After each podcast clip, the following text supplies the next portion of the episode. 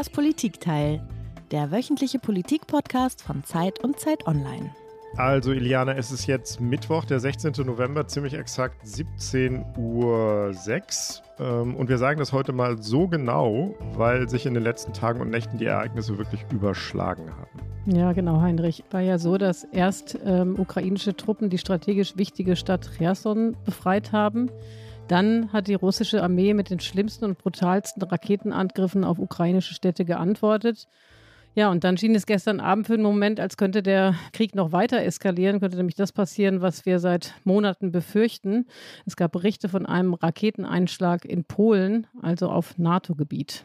Ja, und noch immer ist die Lage unübersichtlich, noch sind nicht alle Fragen beantwortet. Es kann auch jeden Moment natürlich die nächste Rakete irgendwo einschlagen. Aber genau deshalb wollen wir mal versuchen, ein bisschen zu sortieren, was wir wissen, was wir nicht wissen und vor allen Dingen auch, wie das größere Bild aussieht, wenn man mal einen Schritt zurücktritt. Warum war die Rückeroberung von Cherson so wichtig? Wäre eine Frage. Eine andere Frage ist, hat Putin eigentlich überhaupt ein plausibles Interesse daran, den Krieg auf NATO-Territorium zu tragen? Und wie ist die strategische Großlage jetzt, da der Winter hereinbricht über die Schlachtfelder in der Ukraine? Ja, wir freuen uns sehr, heute einen Gast zu haben, der uns all diese Fragen wird beantworten können. Aber ich glaube, bevor wir den vorstellen, wollen wir noch mal ganz kurz sagen, wer hier heute hinter dem Mikrofon sitzt. Wir sind ja in ungewöhnlicher Besetzung oder ein bisschen ungewöhnlicher Besetzung. Mein Name ist also Iliana Grabitz, bin Politikchefin von Zeit Online in Berlin. Und ich bin Heinrich Wefing, ich bin Politikchef der gedruckten Zeit in Hamburg. Ganz so ungewöhnlich ist es nicht. Iliana, ein paar Mal haben wir ja, ja, hier auch schon zusammen moderiert, aber es ist immer wieder eine Freude. Total. Eine Freude ist auch der Gast, den wir haben. Zu Gast an diesem Mittwoch, jetzt 17.07 Uhr, 8, ähm, ist ein Mann, der sich wie wenige in Deutschland mit militärischen und strategischen Fragen auskennt. Man hat ihn schon den Christian Drosten des Krieges in der Ukraine genannt. Er ist Professor an der Universität der Bundeswehr in München und einer der erfolgreichsten Podcaster des Landes. Herzlich willkommen in das Politikteil Carlo Masala. Vielen Dank für die Einladung. Ja, Herr Massala, toll, dass Sie da sind. Und wie alle unsere Gäste haben auch Sie ein Geräusch mitgebracht, was uns gewissermaßen zum heutigen Thema hinführen soll.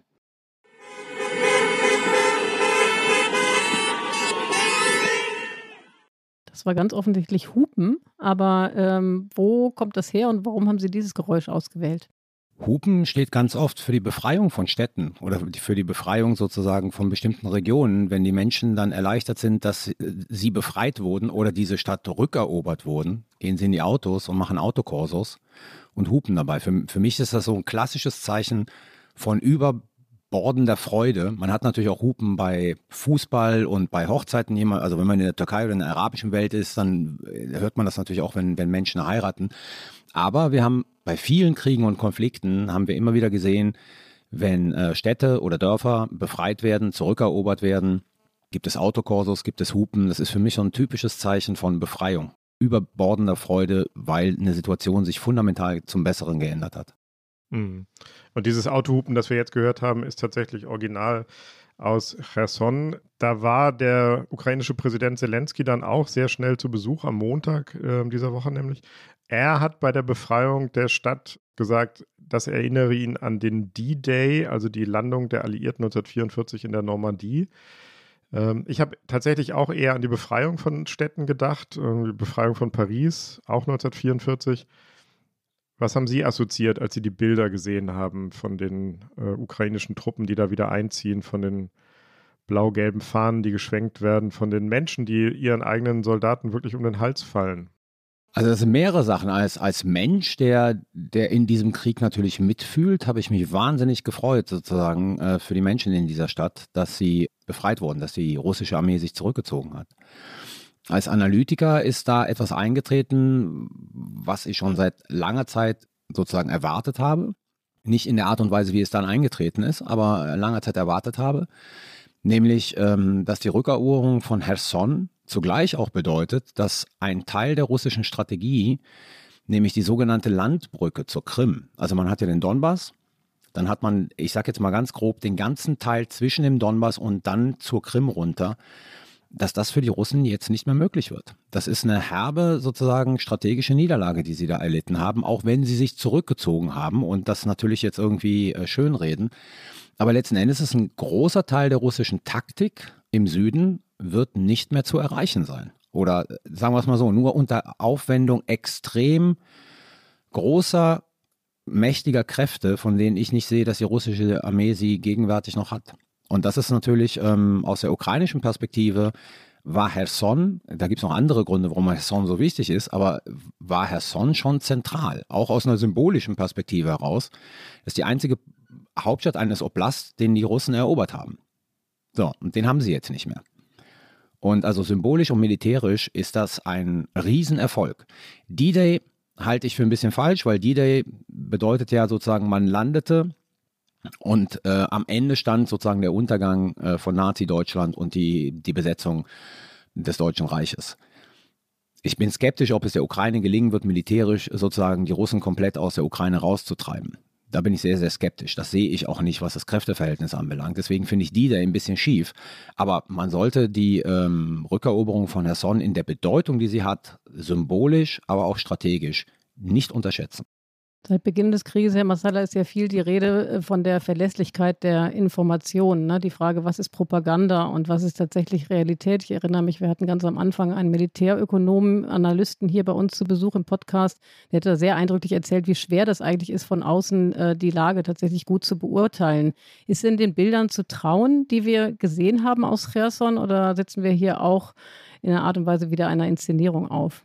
Nein, wir setzen immer eine Inszenierung auf. Also es ist unheimlich schwierig. Die Ukrainer sind äh, da sehr vorsichtig sozusagen, ähm, was Journalisten anbelangt, was ich höre. Ähm, organisieren halt Touren, lassen das sehen, was sie sehen lassen wollen. Und natürlich liefern sie auch nur die Bilder, die wir sehen sollen. So, die in ihrem Interesse sind, sowohl die positiven als auch die negativen. Von daher muss man immer so ein bisschen zurückhaltend sein. Aber letzten Endes wissen wir im Vergleich sozusagen zu der russischen Propaganda, dass man den ukrainischen Bildern schon mehr trauen kann als sozusagen den russischen Informationen und den russischen Bildern. Aber es ist auf beiden Seiten natürlich Propaganda. Klar, dieser Krieg wird begleitet wie jeder Krieg von der massiven Propaganda der kriegsführenden Parteien.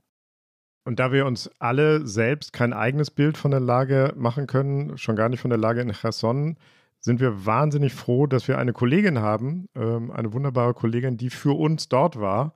Olivia Kortas nämlich, ich habe eben schon im Vorgespräch gesagt, wie sehr ich mich freue, sie zu sehen, wohlbehalten und guter Dinge, ähm, denn sie ist für uns schon eine ganze Weile in der Ukraine unterwegs und das ist halt ein echt gefährliches Geschäft. Olivia, du bist uns jetzt zugeschaltet aus Kiew wieder, aber du warst vor ein paar Tagen in Cherson. Erzähl mal, was hast du dort gesehen?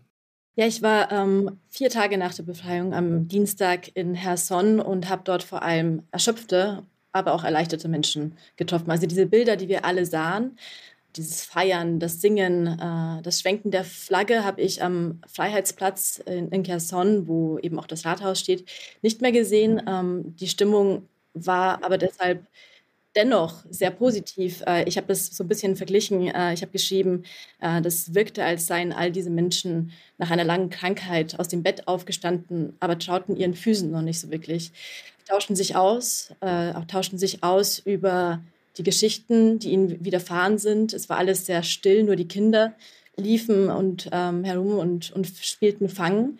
Aber an sich war das eine sehr, sehr spezielle, sehr leise Atmosphäre.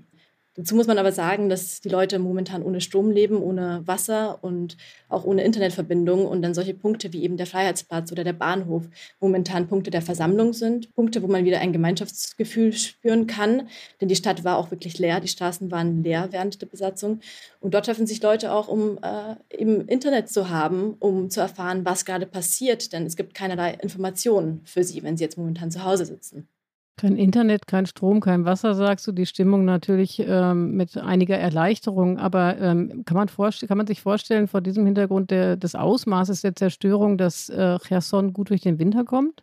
Die Infrastruktur ist stark beschädigt in Cherson. Äh, die Leute haben keine, keinerlei Heizung, äh, auch kein Wasser und kein Netz, kein Handynetz. Und es wird auf jeden Fall Wochen dauern, bis das wieder ähm, funktioniert alles.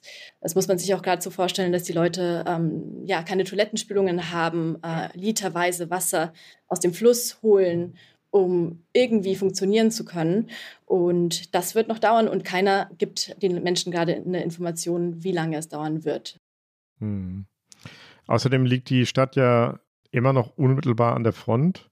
In Reichweite russischer Geschütze und Raketen. Wie sehr ist das zu spüren? Oder ist das so ein Alltag in der Ukraine, in solchen Städten, dass das gar keine Besonderheit mehr ist? Man hört äh, in der Stadt immer wieder mehrmals täglich äh, herausgehende Artillerie, also hm. wahrscheinlich vermutlich ukrainische ähm, Artillerie. Das ist so ein hohler äh, Knall, ähm, aber das hört man auch in anderen Städten. Das kann auch in Dnipro beispielsweise passieren, weil der Schall sehr weit trägt. Aber eindrücklich war, als wir am Ufer des Flusses standen äh, und eben mit Menschen sprachen, die dort Wasser ähm, holten und dann von der anderen Flussseite, vom äh, ja, noch besetzten Flussufer, plötzlich eine äh, Schusssalve äh, erklang, also ähm, Maschinengewehre. Und die Leute gar nicht reagierten. Offenbar ist das dann auch ein Teil des Alltags, denn man sah kurz auf und, und dann ging der Alltag wieder weiter. Schon vor der Befreiung von Cherson, äh, Olivia, gab es ja Berichte darüber, äh, dass in dem Moment, wo die Befreiung sich tatsächlich ereignen würde, dass wir schreckliche Bilder zu Gesicht bekommen würden. Und da war die Rede von Folter und Misshandlungen. Was hast du dazu gehört? Die Menschen haben ja momentan kaum Internet. Ähm, das Internet dort wird nur über Starlink-Systeme zur Verfügung gestellt und es gibt auch teilweise seit eineinhalb Wochen keinen Strom mehr. Das heißt, die konnten auch keine Handys mehr benutzen in den vergangenen Wochen. Wir wissen momentan, dass es Folterkammern gab und äh, ich war vor zwei Wochen ähm, in, Balaklia, einer Stadt, die äh, damals seit sechs Wochen befreit war äh, und war dort im Keller einer Druckerei äh, und sah dort ähm, solche ja, ähm, Kammern, Glaskammern, wie man sie aus russischen Gerichten kennt, die dort hingekarrt wurden offenbar und wo Leute festgehalten wurden. Ich habe mich mit den Menschen auch unterhalten, die dort festgehalten wurden, zu acht in einer kleinen Kammer und dann gefoltert wurden. Und das heißt, es ist systematische äh, Folter, die benutzt wird, um besetzte Gemeinschaften in Angst zu versetzen und damit auch stärker kontrollieren zu können. Deswegen würde es mich überraschen, wenn in Herson ja, wenn es in Herson keine Folter gegeben hätte. Äh, die Leute, mit denen ich mich unterhalten konnte, haben äh, beobachtet, wie Nachbarn äh, mitgenommen wurden und nach einigen Stunden wieder zurückgebracht wurden, blau geprügelt. Also sowas äh, gab es schon. Von solchen Fällen berichteten mir die Leute, aber ich glaube, sehr viel werden wir erst in den nächsten Wochen äh, erfahren. Ich war ähm, vor einigen Wochen auch in Saporischia unterwegs. Das ist eine Stadt, über die viele Menschen aus der, aus der Oblast ähm, Kherson flohen und fliehen konnten über einen grünen Korridor. Ähm, und es war sehr auffällig, dass Menschen, die vor allem ähm, vom rechten Ufer, also westlichen Ufer des Dneprs flohen, sehr schlimme Geschichten mitbrachten. Ähm, schlimmere Geschichten als Menschen, die aus der Region Saporischia oder eben aus dem Gebiet äh, östlich des, des Flusses flohen. Olivia, wie kommt man in so eine Stadt rein als Journalistin im Moment? Ist das schwierig? Muss man kooperieren mit den Behörden? Wie hast du es gemacht? Die Stadt ist komplett vermint und die Behörden sind sehr vorsichtig damit, wen sie gerade in die Stadt lassen und wen nicht und organisieren deshalb Touren für Journalistinnen und Journalisten. Also eine Tour fand am, am Montag statt und dann auch am Mittwoch. Also es ist äh, öfter jetzt in, den, äh, in diesen Tagen, aber alleine kommt man kaum rein. Äh, ich bin mit den Geschäftsführern der ukrainischen Bahn hingefahren, denn die haben sich erhofft, die erste Zugverbindung oder den ersten Zug zwischen Kiew und Herson äh, laufen zu lassen. Aber die Schienen waren da doch zu zerstört. Wir sind dann in Mykolaiv stehen geblieben und wurden dann eskortiert. Aber man, man braucht die Zustimmung der, äh, des Militärs und ich weiß, dass äh, einige Journalisten ihre Akkreditierung verloren haben, weil sie auf eigene Faust dorthin gefahren sind und berichtet haben, obwohl ihnen das untersagt wurde. Wenn du dann in der Stadt bist, kannst du dich dann frei bewegen oder bist du dann auch irgendwie unter Kontrolle? In der Stadt konnte ich mich einigermaßen frei bewegen, aber es ist dann doch gut, äh, jemanden zu haben, der weiß, wo äh, die Gegend vermint ist und wo nicht. Deswegen hielt ich mich auch an der Eskorte hm, und bin dann eben klar. mit Militärs und mit Polizisten mitgegangen. Okay. Ich glaube, Heinrich, wir müssen leider an dieser Stelle dann ähm, quasi schon beenden, obwohl ich sagen muss, wenn du so er erzählst, dann hätte man noch viele, viele weitere Fragen an dich, aber zum Glück bleibst du uns ja erhalten und wir können sie dir alle stellen und du wirst auch darüber schreiben. Vielen, vielen Dank, liebe Olivia, dass du da warst. Großen Respekt für den Job, den du da machst und alles Gute für deine weiteren Recherchen. Pass gut auf dich auf. Dankeschön, danke euch. Herr Masala, jetzt haben wir einige Eindrücke aus dem befreiten Cherson gehört. Erklären Sie uns doch bitte einmal ähm, aus Ihrer Sicht, warum ist die Rückeroberung, die Befreiung dieser Stadt so strategisch so bedeutend? Das eine, habe ich ja angedeutet, ist, hat eine hohe symbolische Bedeutung. Ja, das ist die einzige Provinzhauptstadt, die die Russen erobert haben. Die ist jetzt sozusagen befreit und zurückerobert. Strategisch muss man sehen, wer Herson kontrolliert, kontrolliert die Trinkwasserzufuhr zur Krim. Das heißt also, wenn das Ziel der, Ukra der Ukraine ist, die Krim wieder rückzuerobern, hat sie hier einen Hebel in der Hand, um Trinkwasserzufuhr zur Krim zu verhindern. Das macht es dann für Russland wesentlich schwieriger, Trinkwasser in entsprechenden Mengen über andere Wege auf die Krim zu leiten. Das ist ein ziemlich wichtiger Punkt. Mhm. Erklären Sie noch mal ganz kurz, warum ist das mit der Trinkwasserversorgung so? Es gibt diesen. Da ist der Staudamm. Der ist der Staudamm, okay. Der ist der Staudamm. Und wer den Staudamm kontrolliert, kontrolliert den Zufluss. Okay. Mhm. So.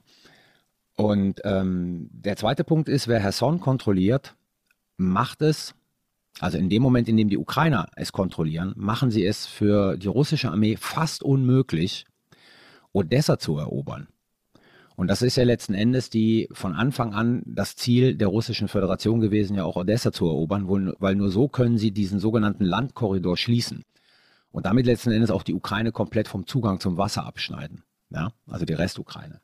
Und wenn sie Herson kontrollieren, dann wird die Eroberung von Odessa nahezu unmöglich. Ich sage nicht, es ist unmöglich, aber es wird nahezu unmöglich, weil sie müssen, das hat die, äh, die russische Armee ja von Anfang an versucht, Odessa von der Seeseite beschießen, aber sie müssen es von der Landseite einnehmen. Also nur von der Seeseite zu beschießen, da richten sie Schaden an, aber sie können es nicht einnehmen. Sie brauchen also sozusagen die Landtruppen, die über Herson da reingehen. Und das wird jetzt nicht mehr möglich sein solange die Ukraine die, äh, die Stadt hält. Das hört sich alles nach einer extrem ähm, strategischen Bedeutung an, Herr Massala, was Sie da berichten. Da kann man sich gar nicht vorstellen, in was, welcher Zwangslage die äh, Russen gewesen sein müssen, sich wirklich aus dieser Stadt zurückzuziehen. Was waren denn genau die militärischen Ursachen? Also gerade vor ein paar Wochen hat ja Putin nochmal zu einer weiteren Teilmobilisierung aufgerufen. Man hätte denken können, er hat genug Männer sozusagen, um äh, sich dieses Defizit jetzt nicht zu leisten. Ja, das Problem ist, diese Teilmobilisierung äh, schafft Männer heran, die aber in keinster Weise ausgebildet sind und die letzten Endes nur leicht bewaffnet sind. Also von daher ist es wirklich äh, zunächst einmal für den Kampf um eine Stadt, ist das jetzt kein Vorteil, die auch noch in der Stadt zu haben. Letzten Endes, was die ukrainischen Streitkräfte die ganze Zeit gemacht haben, und zwar seit Monaten, wir haben ja gesehen, sie haben ja äh, Herr ja in, nicht in dem Sinne erobert, indem sie da reingegangen sind und haben sich von Straße äh, zu Straße äh, durchgekämpft und von Haus zu Haus und, und das alles erobert, sondern die Russen sind abgezogen. Was die Ukraine gemacht hat seit, seit Monaten eigentlich, ist, sie schwächen die russische Armee in ihren Nachschubwegen. Sie schneiden sie vom Nachschub ab. Also wir haben ja wochenlang immer wieder gehört, wie mit äh, westlichen Raketen, Mehrfachraketenwerfern irgendwelche Munitionsdepots in die Luft geflogen sind. Ähm, sie haben strategisch wichtige Eisenbahnknotenpunkte in der Ukraine äh, besetzt. Sie haben Städte erobert, wo sozusagen strategisch wichtige Eisenbahnknotenpunkte durchliefen. Sie haben Eisenbahnschienen äh, zerstört.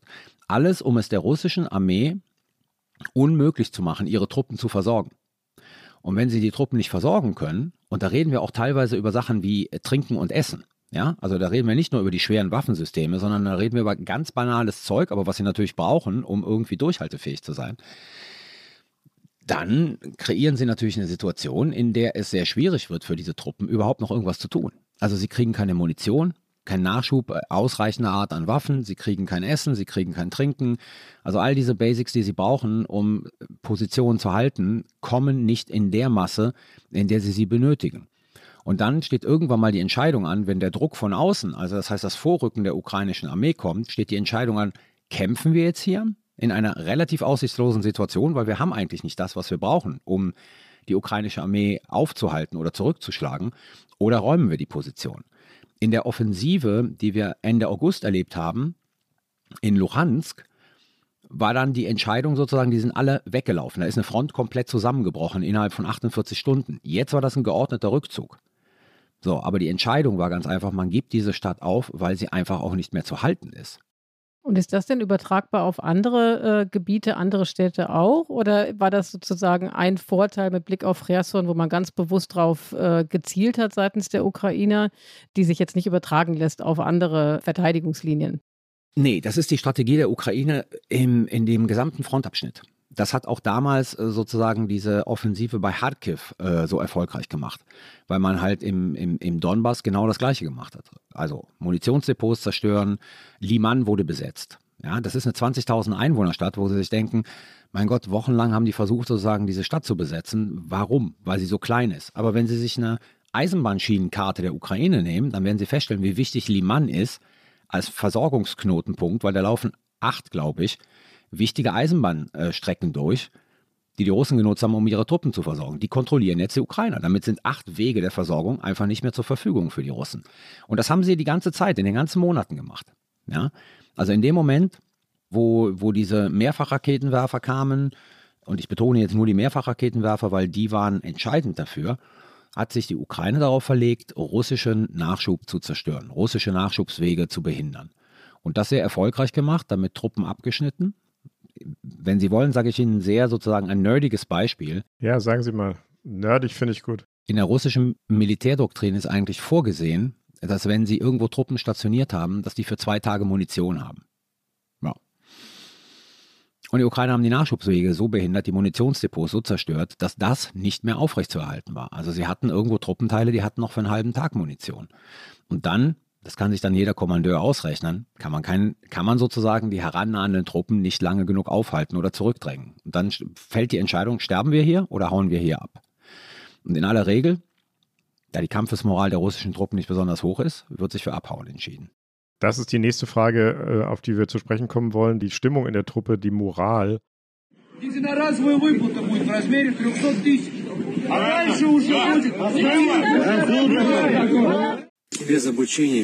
That's the front line just over there. They sent us here without any training, without anything at all. They've been dicking us around constantly, our division, the Kantamir division. We don't have any training or supplies, and our guys showed up in their own uniforms, paid for with their own money. Das waren ähm, Töne, Aufzeichnungen von russischen Soldaten, ähm, die darüber geklagt haben, wie schlecht sie ausgestattet sind, dass sie als Kanonenfutter verheizt werden. Man hörte auch wütende Soldaten ähm, auf eine Frau in Militäruniform einreden und sich beschweren, Zitat, sollen doch die dicken Bäuche in den Krieg ziehen. Kann man allgemein sagen, dass die Moral der russischen Truppen schlecht ist? Also was wir hören, ist äh, die Moral mittlerweile ähm, grottenschlecht. Mhm. Also nicht nur schlecht, sondern grottenschlecht. Und das liegt nicht nur daran, das war ja am Anfang so, dass viele gar nicht wussten, was sie eigentlich in der Ukraine machen sollten. Dass also die, die Begeisterung, dieses Land jetzt zu überfallen, nicht besonders hoch ist bei den Truppen. Aber mittlerweile ist es halt so, und ich vermute mal, dass eine dieser, dieser Stimmen, die Sie gerade eingespielt haben, von einem Teilmobilisierten war. Ja. Ähm, wir wissen, dass diese Männer eingezogen werden und sie bekommen eine Liste was sie selbst kaufen müssen, um in den Krieg zu ziehen. Wir haben jetzt äh, den heranziehenden Winter in der Ukraine, der in der Regel kalt werden wird, aber der kann auch sehr extrem kalt werden. Mhm. Kommen wir noch drauf zu sprechen. Den ja. Russen fehlt Winterkleidung für ihre regulären Truppen. Da reden wir noch nicht mal für die Teilmobilisierten. Denen fehlt Winterkleidung für die regulären Truppen. Das heißt, die kämpfen dort, ich sage jetzt mal, in, in, einem, in einem Tarnfleck, der für Frühling, Sommer, vielleicht noch ein bisschen für Herbst geeignet ist aber definitiv nicht für Temperaturen, die minus 10, minus 15 Grad sind. Und die Russen schaffen es nicht, sozusagen diese Probleme zu beheben und die Sachen an die Front zu bekommen für ihre Leute. Das schwächt natürlich die Moral enorm. Also nicht nur die, die Tatsache, dass man nicht weiß, wofür man kämpft, dass äh, teilweise da sehr viele taktisch-operative Fehlentscheidungen äh, getroffen wurden, sondern auch die Tatsache, dass diese Truppe grottenschlecht ausgerüstet ist, in großen Teilen. Das führt ja sogar dazu, dass äh, Familien privat äh, Kredite aufnehmen, ne, um ihre Männer tatsächlich äh, auszustatten. Und was, glaube ich, auch noch hinzukommt, ist, dass die ja ihr Begrüßungsgeld überhaupt nicht bekommen in vielen Fällen. Aber nochmal zur Moral der Truppe befragt. Ähm, das eine ist, okay, wir wissen jetzt, die Moral, um die steht es nicht gut. Es ist ja ähm, ähm, Russland ein sehr repressives Regime. Ist denn tatsächlich davon auszugehen, dass diese Wut sich auch so bahnbricht, dass die Leute desertieren, dass es Rebellion und so weiter gibt im Militär oder wird das alles unterdrückt und auch einigermaßen erfolgreich unterdrückt? Also es ist bisher, äh, es sind nicht viele Fälle bekannt, in denen es dazu gekommen ist. Es gibt so eine Tradition, Tradition in Anführungszeichen wenn, wenn Kommandeure schlecht sind auf einer unteren Ebene, ich hab, mir fehlt jetzt gerade das englische Wort, dann ähm, ist es oftmals so, dass Truppenteile, die exekutieren. Also wenn ein Kommandeur es zu weit treibt, schlechte Befehle gibt, die Leute in, in unnötige Gefahr bringt, ähm, dann ist es historisch schon durchaus mal vorgekommen, dass halt irgendein Soldat eine Granate schmeißt und der Kommandeur dann tot ist. Also diese Form der Rebellion sehen wir relativ wenig in den russischen Streitkräften. Das liegt unter anderem aber auch an diesem sehr repressiven System der russischen Streitkräfte. Also Befehlsverweigerung wird aufs brutalste geahndet, mhm. kann teilweise zur Exekution führen. Und da überlegen sie sich natürlich viermal, ob sie den Befehl verweigern, weil es kann sein, dass irgendjemand dann die Waffe zieht und im nächsten Moment sind sie tot. Und das hält noch den Deckel drauf.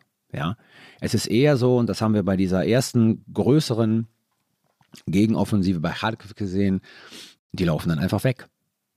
Ja, also Einheiten zerfallen in einer Geschwindigkeit, da, da kommen sie gar nicht mehr mit. Mhm. Deswegen sage ich, ne, also da im Osten, dass innerhalb von 48 Stunden eine ganze Front zusammenbricht, das ist auch historisch nicht einmalig, aber sehr selten, dass sowas so passiert und so chaotisch passiert, wie es da Ende August passiert ist. Wir sehen in diesem Krieg sehr viele Bilder von zerstörten russischen Panzern mhm. und gefallenen russischen Soldaten. Mhm. Wir sehen hingegen nur wenige Bilder von ukrainischen Gefallenen äh, oder von explodierten ukrainischen Fahrzeugen. Ja. Wie hoch schätzen Sie die Verluste auf beiden Seiten ein? Also ich glaube, die ähm, Einschätzung, die die Amerikaner unlängst rausgegeben haben, indem sie gesagt haben, es sind 100.000 entweder gefallen oder schwerst verwundet worden. Die halte ich mittlerweile für sehr realistisch. Jeweils auf beiden Seiten? Nee, die Amerikaner sagen es nur für die Russen. Okay. Ja? Mhm. Die Ukrainer sind da sehr, sehr zurückhaltend, ihre eigenen Zahlen zu nennen. Mhm. Und zwar nicht nur der Öffentlichkeit, sondern auch den Verbündeten, was ein bisschen für Unmut sorgt. Aber, ich sage es mal folgendes, man kann von einem Verhältnis 1 zu 1 ausgehen. Also es sind ebenso viele Ukrainer gefallen oder schwerst verwundet worden wie Russen. 100.000 Mann auf beiden Seiten. Das, glaube ich, ist ein realistisches Bild. Sie hatten ja einmal, ich weiß nicht, das war so um Mai, Juni rum, wo Zelensky dann irgendwie gesagt hat, es sterben jeden Monat 300 Ukrainer mhm. im Donbass. Das war also in dieser Phase, wo die Artillerie, wo, ich sage es jetzt mal so, wo wir einen Artilleriekrieg hatten wenn Sie das hoch, hochrechnen, für die Phase kommen Sie schon auf sehr hohe Zahlen und dann nehmen Sie sozusagen so ein normales Battlefield-Ratio, die man so hat, dann sind Sie ungefähr bei 1 zu 1. Es sind irre hohe Zahlen, oder? Also, ja, wie absolut, lange kann eine absolut. Armee das verkraften? Solch hohe Verluste? Die Frage ist ja, schauen Sie, in, in, in Russland stehen theoretisch bei einer Generalmobilmachung, glaube ich, bis zu zwei Millionen Männer zur Verfügung die sie an die Front noch schicken können. In der Ukraine sind es eine Million, glaube ich, die sie mobilisieren können.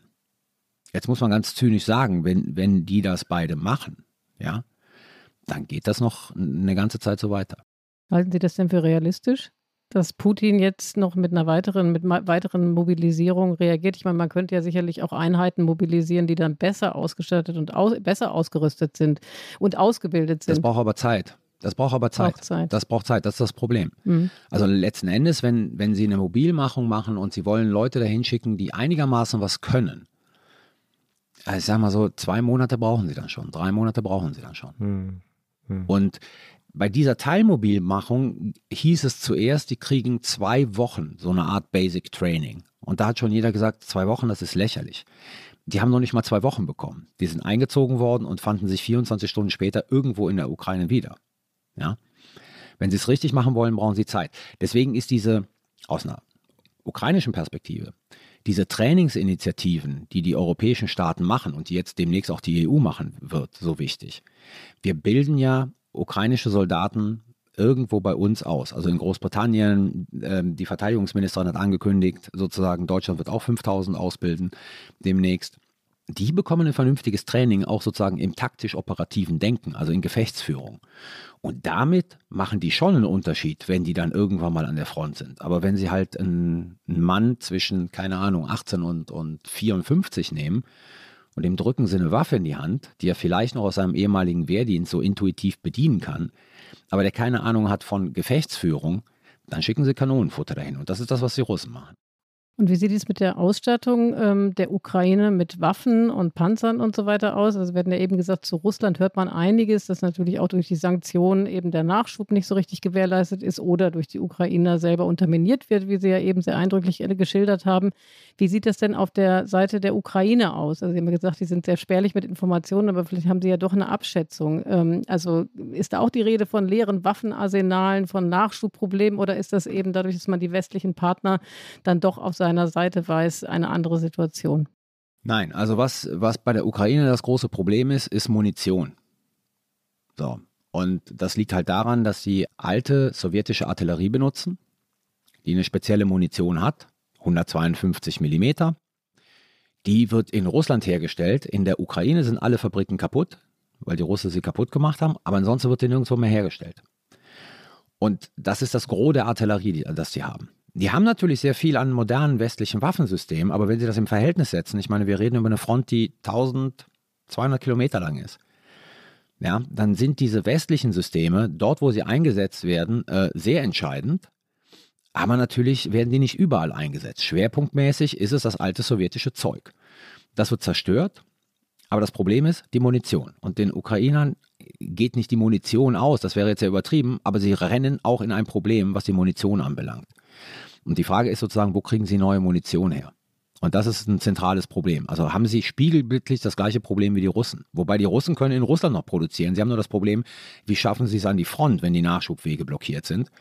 Die Ukrainer können nicht produzieren, sie könnten es zur Truppe bringen, aber sie können nicht produzieren und damit sozusagen verfeuern die ihre Bestände. Aber das ist so interessant. Äh, die Russen können weiter produzieren, trotz der Sanktionen, die äh, seitens des Westens verhängt werden. Also an der Stelle sind sie sozusagen nicht vulnerabel.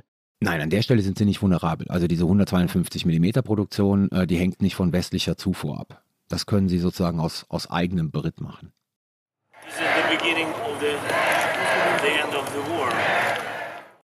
Das war nochmal der äh, ukrainische Präsident Zelensky bei seinem Besuch in Cherson Anfang dieser Woche und da hat er gesagt, dies ist der Anfang vom Ende des Krieges. Ist diese Rückeroberung, die Befreiung von Cherson wirklich eine Wende im Ukraine-Krieg, Herr Masala? Die Frage ist schwierig zu beantworten. Hm. Ich würde sagen nein. Warum nicht?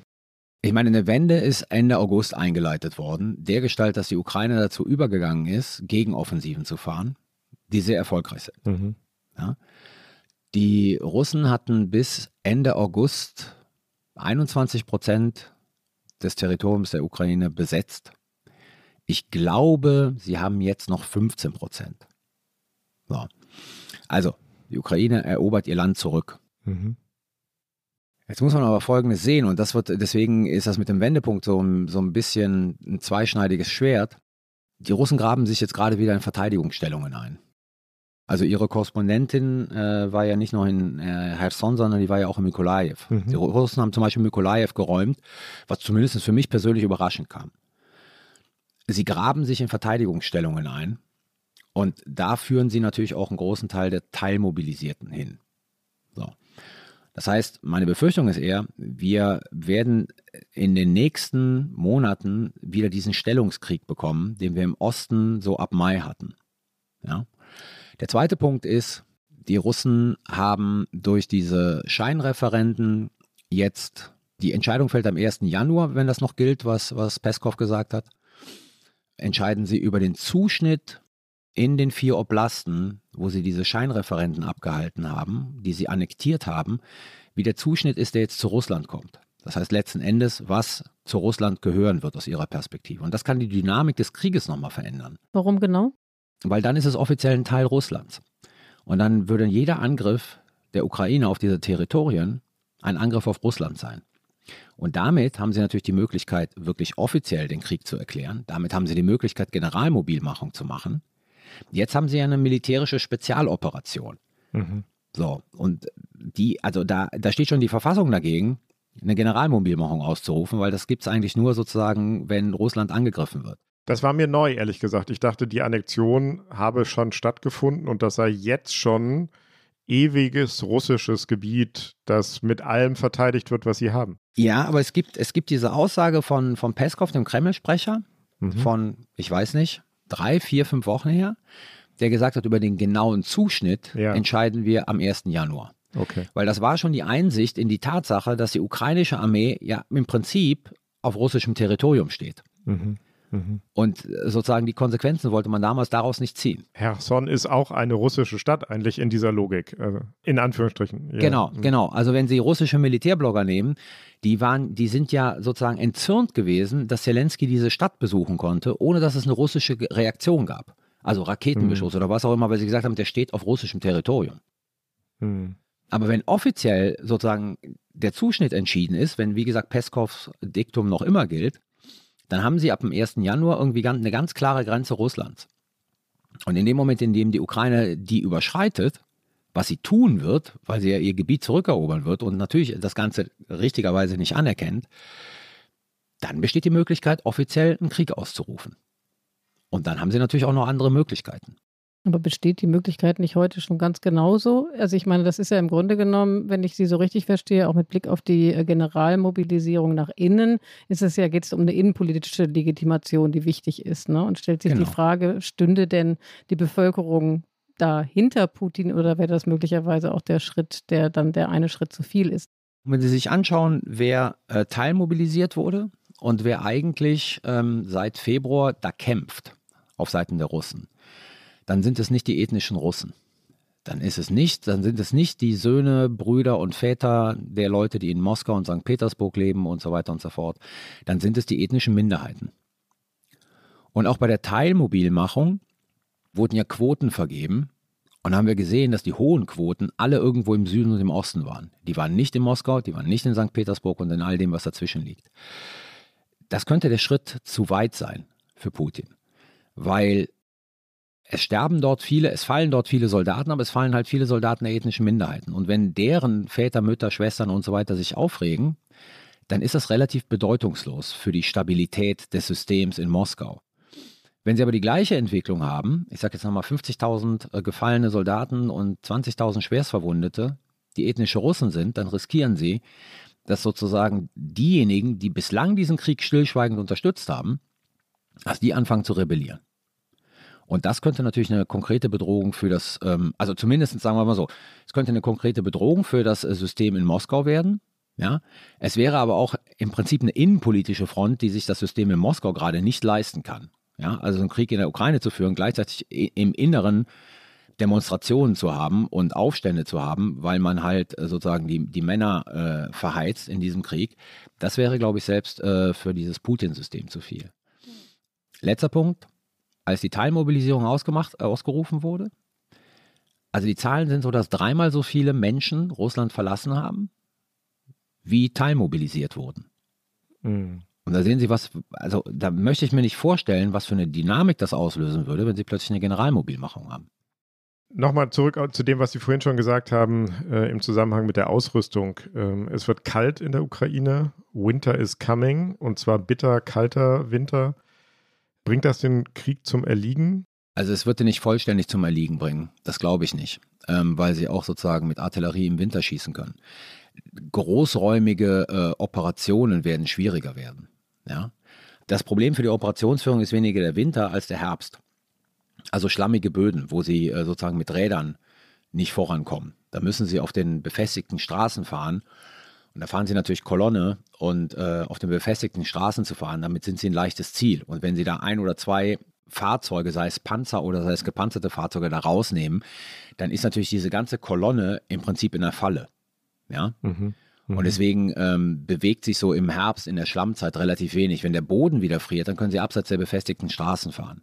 Aber natürlich, Kälte und so weiter, das wird alles die Operationsführung ein bisschen runterfahren. Aber wir sollten nicht erwarten, dass ähm, also zumindest nicht seitens der, der ukrainischen Streitkräfte, dass hier im Prinzip alles zum, zum Halten kommt. Welche der beiden Seiten ist besser vorbereitet auf den Kalten Krieg? Also auf den, auf den in der Kälte? ähm, definitiv die Ukraine, weil sie von uns unterstützt wird, auch in dieser Frage. Also es gehen Uniformen in die Ukraine zum Beispiel.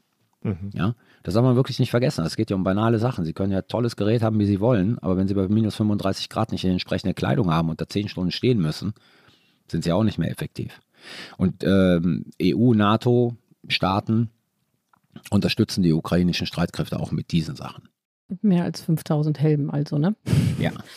Genau, ähm, Herr Massala, ähm, ich hänge da so ein bisschen bei dem, was Sie eben erzählt hatten über die innenpolitische Lage in Russland, möglicherweise ab Januar. Aber nochmal ein Blick auf jetzt, also den ja. Rückzug aus Cherson, ähm, den begründet oder den ähm, rechtfertigt äh, der die, oder sagt natürlich der Kreml nicht, das ist eine Niederlage, sondern wir haben uns eben zurückgezogen, um uns neu zu sortieren. Wie kommt denn diese Nachricht äh, in Russland selber an? Also wie ist die Stimmung in der Bevölkerung? Ist das eine Begründung oder eine Erklärung, mit der der Kreml durchkommt? Ich kann da wenig dazu sagen. Ich bin kein Russland-Experte. Ich bin Experte für, für Militär- und Operationsführung. Ähm, deswegen kann ich da nur so Schlaglichter wiedergeben. Was interessant ist, ist, ähm, dass jetzt einige, ganz wenige, aber nicht unprominente Figuren jetzt plötzlich anfangen, auch Putin zu kritisieren. Also bisher hat diese sogenannte ultranationalistische Seite, ja, wie man sie immer nennt, also wo auch Kadyrov dazu gehörte und so weiter und so fort, die hat immer das Militär und die Bürokratie kritisiert, die hat aber so nach dem Motto, der Führer hat von nichts gewusst. Ja, die hat Putin als Figur völlig unangetastet gelassen. Jetzt sehen wir so die ersten Stimmen, die auch Putin kritisieren. Also Dugin unabhängig davon, welchen Einfluss er wirklich hat. Sie, aber Sie müssen ganz kurz sagen, wer das ist. Alexander Dugin ist ein, ein nennt sich selber Philosoph, ist, glaube ich, Sozialwissenschaftler von der Ausbildung, ähm, von dem man immer sagt, äh, er wäre einer der Vordenker dieses äh, mhm. äh, neuen großrussischen Reiches. Mhm. Ich glaube, sein Einfluss auf die Administration wird komplett überschätzt, aber sicherlich in sehr radikalen Kreisen hat er einen gewissen Einfluss. Mhm. Und der hat vor drei Tagen oder sowas einen Artikel auf Facebook oder sowas veröffentlicht, ich weiß nicht, irgendwo in den sozialen Medien, wo er plötzlich Putin massiv kritisiert hat. Das Ding ist sehr schnell wieder runtergenommen worden, aber es ist so ein Beispiel dafür, dass jetzt auch Putin nicht mehr sakrosant ist bei den ganzen Niederlagen, die die russische Armee da einfährt. Ja, wie weit das gehen wird, ich meine, wir dürfen nicht vergessen, Russland hat sich seit dem 24. Februar, würde ich sagen, von einem autoritären zu einem totalitären Staat weiterentwickelt. Absolut wie weit das gehen wird, ne? oder wie mhm. weit das Regime dann Repression ausüben wird, das werden wir alles sehen, aber es ist schon interessant zu sehen, dass jetzt Putin nicht mehr sakrosant ist. Also dieses, der Führer kann nichts dafür, der hat nichts gewusst, ist falsch beraten worden, ja? wechselt jetzt bei einigen zu, ähm, er hat falsche Entscheidungen getroffen. Er hätte zum Beispiel Herson nie aufgeben dürfen.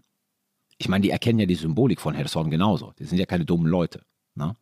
Militärisch hat Putin, so wird es jedenfalls gedeutet, mit neuen Raketenangriffen auf Wohngebiete und die Infrastruktur auf den Verlust von Cherson geantwortet.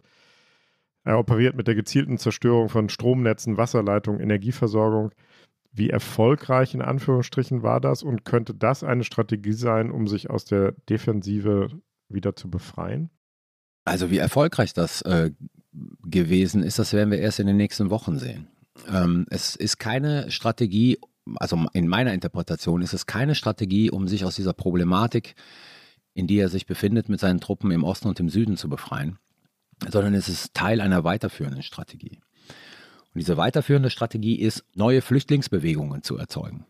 Also das heißt, Sie haben gerade eben Ihre Kollegin gefragt, ne, wie das in Kherson das Leben überhaupt möglich ist, wenn da kein Strom und so weiter ist, kein Wasser. Die Strategie, die dahinter steckt, ist über die Terrorisierung der Zivilbevölkerung es wieder zu erreichen, dass sich Millionen sozusagen auf den Weg machen. Und wogegen gehen die? Die gehen natürlich sozusagen in EU-Staaten. Mhm. Da soll der gesellschaftliche Druck äh, dann erhöht werden, jetzt mit einer neuen Kriegsflüchtlingswelle, mhm. der natürlich dann so die Hoffnung auf Gesellschaften stößt, die wegen ihrer Gasrechnungen und so weiter, wegen der Inflation, die existiert, ohnehin immer kriegsmüder werden vielleicht.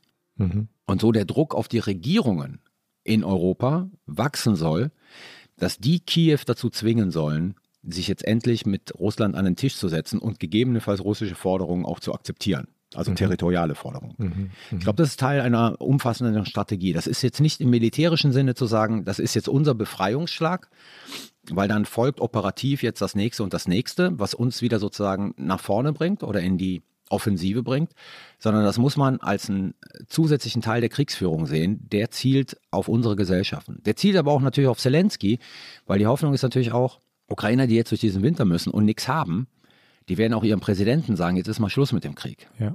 ja? Mhm. Mhm. Äh, Herr Massada, wir hatten es am Anfang in der Anmoderation, ähm, der Raketenangriff auf Polen am Dienstagabend, der sich dann glücklicherweise eben nicht als russischer Raketenangriff äh, erwies äh, und insofern natürlich auch äh, nicht zu weiteren Eskalationen führte vorerst. In dem Moment, wo es eine russische Rakete gewesen wäre, also die tatsächlich auch von Russlands äh, Seite mhm. eingesetzt worden wäre, mhm.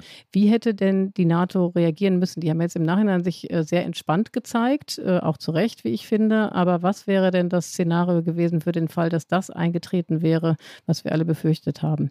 Ich glaube, das Szenario, was dann eingetreten wäre, wäre nicht unähnlich dem gewesen, äh, was wir heute erlebt haben. Also, wir haben ja gestern Abend schon die polnische Regierung gehabt, die Artikel 4 ausgerufen hat. Mhm. Artikel 4 des NATO-Vertrages. Genau, des NATO-Vertrages, der sozusagen das Recht auf Konsultation vorsieht, mhm. wenn man glaubt, dass seine nationale oder territoriale Sicherheit gefährdet ist. Die Polen hätten auch direkt auf Artikel 5 gehen können. Haben sie nicht. Und das war eine Situation, in der alle nicht wussten, oder sagen wir mal so, in der man offiziell nicht wusste, was da eigentlich passiert ist. Also ob es sozusagen eine russische Rakete ist. Der Punkt ist, es hätte keinen Automatismus nach Artikel 5 gegeben. Das mhm. muss man ganz klar sagen. Mhm. Also A ist Artikel 5 nichts Automatisches. Also Artikel 5 verpflichtet die Bündnispartner zum gegenseitigen Beistand. Genau, es ist sozusagen ja. die Beistandsverpflichtung. Ne? Wenn jemand angegriffen wird, werden ihm die anderen zur Hilfe eilen. Und zweitens, jetzt muss man das völkerrechtlich sehen, so zynisch das klingt, zwei Raketen rechtfertigen nicht die Ausrufung des Artikel 5. Das ist kein koordinierter Angriff auf das Territorium eines Mitgliedstaates. Und selbst wenn es russische Raketen gewesen wären, dann wäre ja die Frage, war das intentional oder sind die einfach nur zu weit geflogen? Und dieser zweite Punkt, der war immer relativ klar, weil wir hatten in diesem Krieg schon zweimal eine Situation, in der eine russische Rakete 20 Kilometer vor der polnischen Grenze gelandet ist ja, und das ist ein bestätigter Fall. Und es gibt einen unbestätigten Fall, wo was Ähnliches passiert ist. Also zweimal standen die Polen kurz davor zu sagen, sollen wir jetzt diese Rakete auf ukrainischem Territorium abschießen oder nicht und haben sich dagegen entschieden. Es klingt unglaublich zynisch, wenn ich das sage, aber wenn Sie natürlich einen Kampf haben, der in der Nähe der polnischen Grenze mit ballistischen Raketen geführt wird. Also die Dinger sind schon einigermaßen präzise, aber sie sind nicht so präzise, dass sie sozusagen auf 200 Meter genau treffen da kann schon mal eine zu weit fliegen und wenn dann halt äh, zehn Kilometer weiter Polen ist, dann landet die halt in Polen. Mhm. Und das ist den Polen sehr bewusst gewesen. Also es ist allen sehr bewusst gewesen, dass man auf diese Situation, weil es aller Wahrscheinlichkeit nach nicht intentional gewesen ist, wenn es eine russische Rakete gewesen wäre, deeskalierend wirken muss. Und ich glaube, das, was wir in den nächsten Wochen sehen werden, das hätten wir auch gesehen, wenn es russische Raketen gewesen wären. Wir werden ähm, sicherlich Maßnahmen sehen, die ukrainische Luftverteidigung zu stärken und gegebenenfalls, wenn die Polen es wollen, ihnen auch bei ihrer Luftverteidigung, die sehr gut ist, aber die halt nicht alles abdecken kann, ihnen auch bei ihrer Luftverteidigung zu helfen. Mhm. So. Und ich glaube, das wäre, wie gesagt, das ist das, was ich erwarte, was in den nächsten Wochen kommen wird. Aber selbst wenn es eine russische Rakete gewesen wäre, mit Blick auf die NATO, wäre das die Reaktion gewesen. Die NATO ist unglaublich bemüht zur Deeskalation und sich nicht in diesen Konflikt reinziehen zu lassen. Zwei Nachfragen noch dazu. Wir haben viel jetzt über die Nachschubwege der Russen gesprochen. Ja. Die Nachschubwege der Ukrainer verlaufen über NATO-Territorium. Ja. Und es wäre jedenfalls in der militärischen Logik, so wie ich mir das als militärischer Laie vorstelle, nur naheliegend, dass man auch die Nachschublinien der Ukrainer angreift. Dass also schon mal auch eine Rakete auf einen Eisenbahnknotenpunkt in Polen Richtig. gefeuert werden könnte. Wie sähe dann die angemessene Reaktion der NATO aus?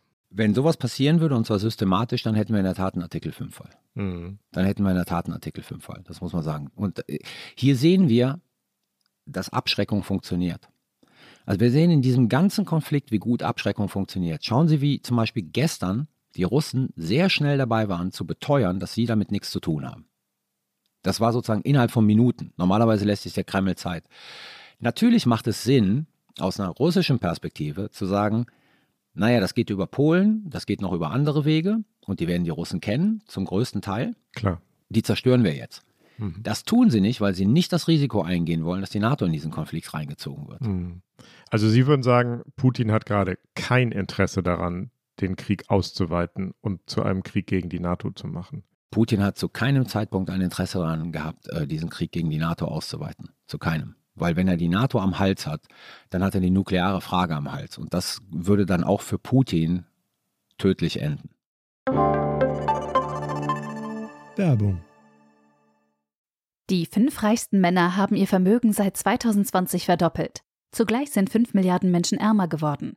Im Podcast Entwicklungssache spricht Entwicklungsministerin Svenja Schulze mit Expertinnen wie Sera Baltinijik von Oxfam über die Hintergründe und Ursachen. Wie kann Reichtum auf der Welt gerechter verteilt werden? Was bedeutet das für uns in Deutschland? Erfahre mehr.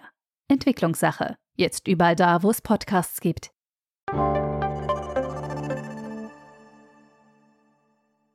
Herr Massala, bislang wird ja von vielen angenommen, dass äh, Putin darauf setzt, dass Russland äh, sehr viel leidensfähiger ist als die Ukraine, aber auch der Westen insgesamt. Ja, also sozusagen, dass er davon ausgeht, dass die Ukraine einerseits ökonomisch und oder politisch kollabiert, wenn es kein Strom, kein Wasser oder keine Heizung gibt und dass eben auch der Westen, wir alle insgesamt, dass die Solidarität leidet und dass wir dann irgendwann einknicken und die Unterstützung der Ukraine auch aufgeben, wenn dann nämlich der Preis insgesamt zu hoch wird. Wir denken an all das wie Inflation, Rezession und Arbeitslosigkeit. Ist das seine Strategie, ähm, um langfristig doch zum Erfolg zu kommen oder zumindest darauf zu hoffen? Das ist definitiv seine Strategie. Also nachdem es klar war, dass er militärisch das, was er vorhatte, nicht erreichen kann, und selbst sozusagen dann die taktische Veränderung der Ziele, also zu sagen, jetzt geht es nur noch um den Osten, jetzt geht es nur noch um die äh, Landbrücke hin runter zu Krim, dass das auch schwierig ist, ist das Ziel Putins, diesen Konflikt auszusitzen. Mhm. Und darauf zu spekulieren, dass wir einknicken, dass wir kriegsmüde werden. Und ähm, wenn er sagt, die Russen sind leidensfähiger, äh, leidensfähiger als, als wir, dann glaube ich, hat er recht. Wir sehen ja jetzt schon zum Beispiel, also wenn wir die Bundesrepublik Deutschland nehmen, dass die Unterstützung der Bevölkerung für weitere Waffenlieferungen an die Ukraine am Sinken ist. Also die war mal bei 70 Prozent, dann hatten wir die Diskussion über die möglichen steigenden Gaspreise, da war sie noch immer irgendwie bei 55 Prozent und ich glaube vor zwei Wochen ist eine Umfrage rausgekommen, da ist sie zwar noch mal bei 49 Prozent, aber sie ist zum ersten Mal unter 50 Prozent gefallen. Und je mehr wir von diesem Konflikt sozusagen belastet werden, desto stärker wird das sinken und desto stärker werden die Stimmen werden, die sagen Diplomatie. Ja, wir müssen jetzt einfach die, also wir müssen die Ukraine einfach dazu zwingen, sich mit den Russen an den Verhandlungstisch zu begeben. Und wenn sie halt Territorium verlieren, dann verlieren sie Territorium. Aber dieser Krieg muss aufhören, weil wenn er aufhört, dann sozusagen erholt sich die Wirtschaft wieder und all diese Sachen. Mhm. Und ich glaube, das ist, äh, das ist das, worauf Putin momentan äh, spekuliert und das ist die Strategie, die er anstrebt. Deswegen auch dieses Zurückziehen auf befestigte Verteidigungslinien, die er halten muss ja, mhm. so die er einfach halten muss und dann ist er da und der Krieg geht weiter und es bewegt sich aber nichts, aber die, die Folgen sozusagen für die europäischen Staaten werden ja weiter spürbar sein.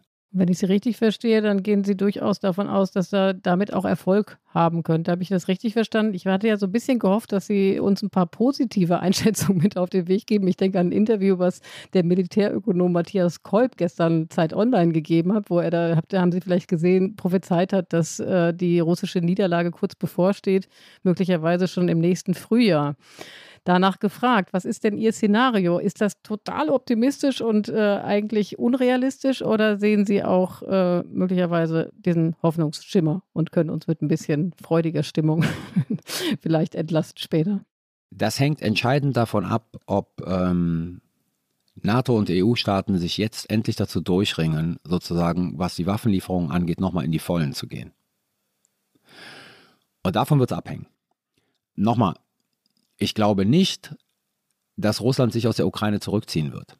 Aber die, die Chance ist da, Russland so weit zu schwächen militärisch, dass Russland sich ohne Vorbedingungen an den Verhandlungstisch setzt und am Ende dieser Verhandlungen der Rückzug aller russischen Truppen aus der Ukraine steht.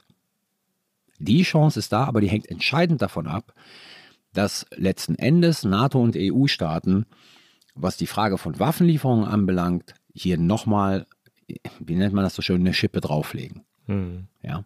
Also Stichwort Verhandlungen. Es gab ähm, jüngst auch Meldungen, der Chef des US-Geheimdienstes CIA, Bill Burns, habe sich in Ankara mit seinem russischen Gegenüber getroffen, um unter anderem auch über die Ukraine zu sprechen. Möglicherweise keine Verhandlungen, aber doch Gespräche. Wie lesen Sie dieses Treffen? Wie interpretieren Sie es? Ist das der Beginn, der Einstieg in solche Verhandlungen, wie Sie sie gerade skizziert haben? Also die Amerikaner sind da widersprüchlich. Sie, sie haben jetzt ihre Beziehungen zu den Russen wieder geöffnet, beziehungsweise die Russen lassen sich darauf ein, was eine gute Sache ist. Also ich sage ein Beispiel, das, was gestern passiert ist mit diesen Raketen, da ist es wichtig, dass man sofort miteinander telefoniert. Mhm. Und das passiert auch. ich gehe mal davon, stark davon aus. Also Ja. wir, wir wissen, dass zum Beispiel die beiden Verteidigungsminister nach langer Zeit mal wieder telefoniert haben. Also ich gehe stark davon aus, dass es militärisch zu militärische Kanäle gibt, wo man signalisieren kann, passt auf, das war nicht von uns. Oder wenn es von uns war, das Ding ist nicht intentional, sondern ist einfach zu weit geflogen, um zu deeskalieren. Mhm.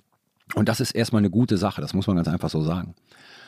Auf der anderen Seite steht noch immer die Aussage der Amerikaner. Ich glaube, Biden hat sie wiederholt. Blinken hat sie äh, vorher schon gesagt. Es wird keine Verhandlungen geben ohne die Ukrainer. Also die Idee, die Amerikaner und die Russen regeln das ganze Ding und nachher muss man gucken, wie man Zelensky dazu bekommt, das zu akzeptieren, ist nicht offizielle Politik der USA. Und wenn Sie die ganzen Artikel lesen, die jetzt in der New York Times und in der Washington Post immer kommen, wo dann, also Milley, ne, Generalstabschef, der gesagt hat, irgendwie jetzt die Chance nutzen zu Verhandlungen, weil die kommen nicht weiter über den Winter und so weiter und so fort. Das wird alles immer wieder zurückgeholt. Und es ist klar, natürlich wollen die Amerikaner Verhandlungen. Aber sie wissen, dass es eine dialektische Beziehung zwischen Krieg und Verhandlungen gibt. Nämlich die Verhandlungen finden auf der Basis dessen statt, was territorial gewonnen und verloren wurde. Und da ist die amerikanische Position noch immer, je mehr die Ukraine gewinnt, desto höher die Chance, dass am Ende die Russen wirklich rausgehen. Ja, weil es wird den Russen auch nichts bringen, wenn sie nur 8% der Ukraine halten. Das wird eine so schwache Position sein, die wird für sie nicht attraktiv sein. Also ist es dann sozusagen auch legitim, sich aus der Ukraine rauszuziehen. Das Problem sind, und das muss man ganz deutlich sagen, das Problem sind diese scheinannektierten Gebiete. Also meine Kollegin Sabine Fischer von der Stiftung Wissenschaft und Politik, Russlandsexpertin, die hat äh, gesagt, ähm, dass die russische Verfassung 2020 geändert wurde mit Blick auf die Möglichkeit, Gebiete abzutreten. Und die hat das, glaube ich, so umschrieben, dass sie gesagt hat, theoretisch ist das möglich. Praktisch allerdings ist das so kompliziert, dass es eigentlich nicht durchführbar ist. Also ganz kritischer Punkt sind diese, vier, äh, sind diese Gebiete, die jetzt russische Staatsterritorium sind. Ja, und ist es politisch überhaupt denkbar, dass Putin diese Gebiete wieder aufgibt und das überlebt? Also mindestens politisch überlebt? Das ist eine gute Frage. Das müssen Sie eine Russland-Expertin richten, inwieweit Putin dann noch fest im Sattel sitzen würde. Das kann ich Ihnen nicht beantworten. Mhm. Es sieht sehr unwahrscheinlich aus, aber gleichzeitig ist dieses Regime zumindest in der Lage, nach innen vieles als Erfolg zu verkaufen, was für uns von außen ein totaler Misserfolg ist.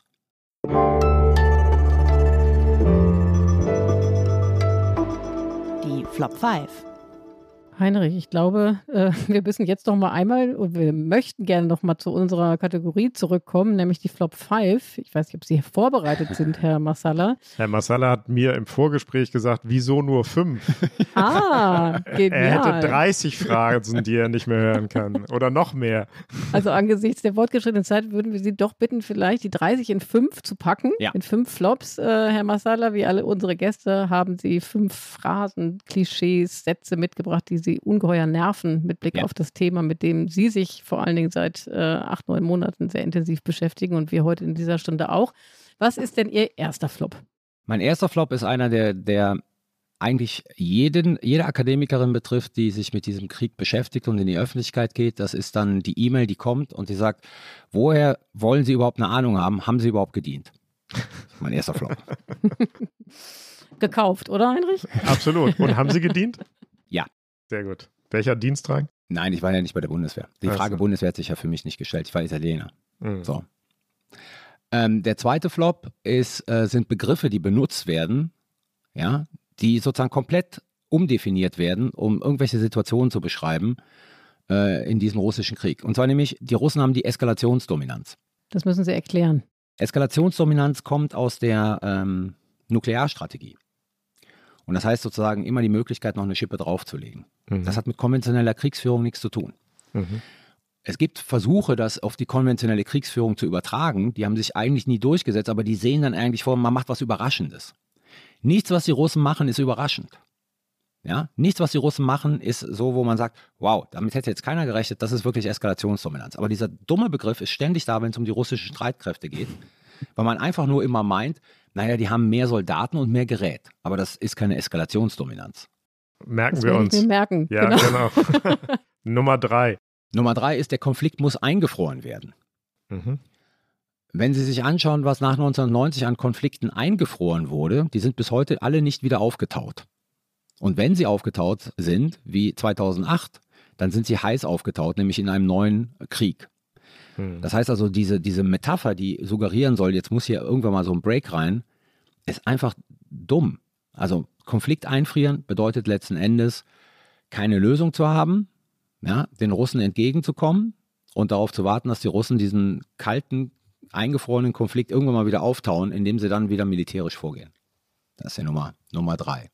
Und die vierte Flop. Jetzt kommt der vierte Flop. Der vierte Flop ist diese Phrase mit Blick auf den Ukraine-Krieg, beide Seiten müssen. Mhm. Ich finde es eine, also eine moralische Bankrotterklärung in einem Angriffskrieg, dem angegriffenen Staat, der sich verteidigt, sozusagen auf eine Stufe zu stellen mit dem Aggressor und gleichzeitig Empfehlungen halt für beide Seiten auszugeben. Das finde ich, ähm, also das ist moralisch verwerflich. Ganz, also analytisch ist das sowieso Quatsch, aber moralisch ist das total verwerflich. Ja. Sie haben richtig Spaß an den Rubriken. Das finde ich gut. Das ist nicht bei allen Gästen so. Was ist der fünfte Flop? Der fünfte Flop sind ähm, insbesondere auf der politischen Linken, die jetzt plötzlich die alten, konservativen, kalten Krieger als ihre sozusagen Referenzpersonen hervorzerrt, um ihre eigene politische Position, also bei Teilen der Linken, ne? nicht, nicht bei allen, um ihre eigene politische Position zu rechtfertigen. Also ich habe noch nie so eine Begeisterung bei Teilen der Linken gesehen für Henry Kissinger, der eigentlich aus deren Perspektive ein Kriegsverbrecher ist. Kriegsverbrecher, Völkermörder. Ja, Kriegsverbrecher, ja. Völkermörder, ja. den die jetzt komplett im Munde führen. Ne? Oder John Mearsheimer, also akademisch gesehen eher auf der härteren Seite der Sicherheitspolitik. Aber das sind plötzlich die Säulenheiligen für all diejenigen, die irgendwie die Schuld an diesem Ukraine-Krieg gerne beim Westen sehen. Mhm. Ähm, die benutzen die jetzt als Referenzperson. Also da gibt es da gibt's sozusagen unheilige Allianzen, die sich da auftun. Und ich glaube, Henry Kissinger ähm, würde sich schütteln, wenn er mitbekommen würde, dass er in Deutschland mittlerweile eine Säulenikone bei einigen Teilen der radikalen Linken geworden ist. Oder ist das schon eine gute Nachricht? Das wollen wir nämlich nach diesen fünf wunderbaren Flops Sie auch noch fragen. Das wollen wir jetzt eigentlich immer unsere Gäste fragen. Das haben wir uns vorgenommen. Gibt es irgendwas, was Ihnen Hoffnung macht? Das Beste zum Schluss. Was macht Ihnen Hoffnung in diesem Konflikt, in dieser Situation? Es gibt zwei Sachen, die mir Hoffnung machen. Mir macht Hoffnung, dass ich eine Gesellschaft sehe, die wirklich bereit ist, ihr eigenes Territorium zu verteidigen gegen einen Aggressor. Wir haben ja so eine ganz lange Diskussion über Postmodernismus und in was für Gesellschaften leben wir und so weiter. Und das ist alles äh, sozusagen, na, ne, wir sind alles individualisiert und haben kein Verhältnis mehr zum Nationalstaat zu, oder zum Territorium. In der Ukraine sehe ich eine Gesellschaft und zwar querbeet, die bereit ist, militärisch oder zivil, ihren Staat, ihre Gesellschaft, ihre Art zu leben zu verteidigen. Das gibt mir sehr viel Hoffnung, sozusagen, dass hier eine Entwicklung ist, wo man sagt, das ist nicht alles so, wie, wie es uns das gerne suggeriert worden ist, äh, in welchen Gesellschaften wir leben. Und mir gibt Hoffnung, dass ähm, auch unsere Gesellschaften eine beeindruckende Solidarität über lange Zeit gezeigt haben. Obwohl die jetzt bröckelt, aber ich hätte nicht erwartet, dass das so lange so massiv ist und auch jetzt noch in großen Teilen der Gesellschaft so massiv ist, äh, die Unterstützung dieses angegriffenen Staates. Und das gibt mir Hoffnung sozusagen für all das, was in der nächsten Zeit ähm, auf uns zukommen wird. Also gesellschaftliche Solidarität, sich in bestimmten Situationen sozusagen auch durchaus als wir zu definieren äh, und Aufgaben als gesamte Gesellschaft anzunehmen und wahrzunehmen. Ja, Herr Marcella, vielen Dank. Äh, Heinrich, ich kann jetzt schon sagen, dass mir, glaube ich, unsere äh, neue kleine Mini-Rubrik zum Ende jetzt gut gefällt, weil das tatsächlich nach bei den vielen düsteren Themen, die wir ja hier immer besprechen, irgendwo so ein bisschen versöhnlicher Abschluss ist. Bedanken uns ganz herzlich bei Ihnen, Herr Marcella, für all das, was Sie uns erzählt haben, die Einblicke, die Sie uns gegeben haben in der vergangenen Stunde und natürlich an Olivia nochmal, die das jetzt aber gar nicht mehr hört. Das war sehr wertvoll. Und ähm, ja, nächste Woche, Heinrich, sind unsere Kollegen Peter Dausend und Tina Hildebrand wieder hier am Start. Absolut, genau. Und wenn Sie uns schreiben wollen bis dahin, liebe Hörerinnen und Hörer, dann können Sie das tun mit Dank oder Kritik oder Vorschlägen, wen wir einladen sollen. Unsere Mailadresse lautet daspolitikteil.zeit.de. Genau, und wir wollen uns bedanken, außer bei Ihnen, Herr Masada, bei äh, den Produzenten, unseren Pool-Artists, die das Ganze hier technisch aufzeichnen und möglich machen und bei den äh, Kollegen und Kolleginnen bei Zeit Online, die uns hier immer unterstützen, unter anderem Pia Rauschenberger. Und bei Christina Plett, die uns äh, in dieser Woche bei der Recherche und bei den O-Tönen unterstützt hat. Genau, und an dieser Stelle machen wir immer noch einen klitzekleinen Werbeblock, weisen hin auf die vielen, vielen anderen Podcasts, die es im Zeit Online Podcast Universum gibt. Mein neuer Lieblingspodcast ähm, oder jedenfalls einer, den ich wahnsinnig gerne weiterempfehlen möchte, ist der Podcast, der Krisenpodcast mit dem wunderbaren Namen Auch das noch. Auch das noch hören. Danke Ihnen für die Einladung. Herzlichen Dank an Sie. Schön, dass Sie da waren. Vielen Dank. Tschüss. Ciao. Tschüss.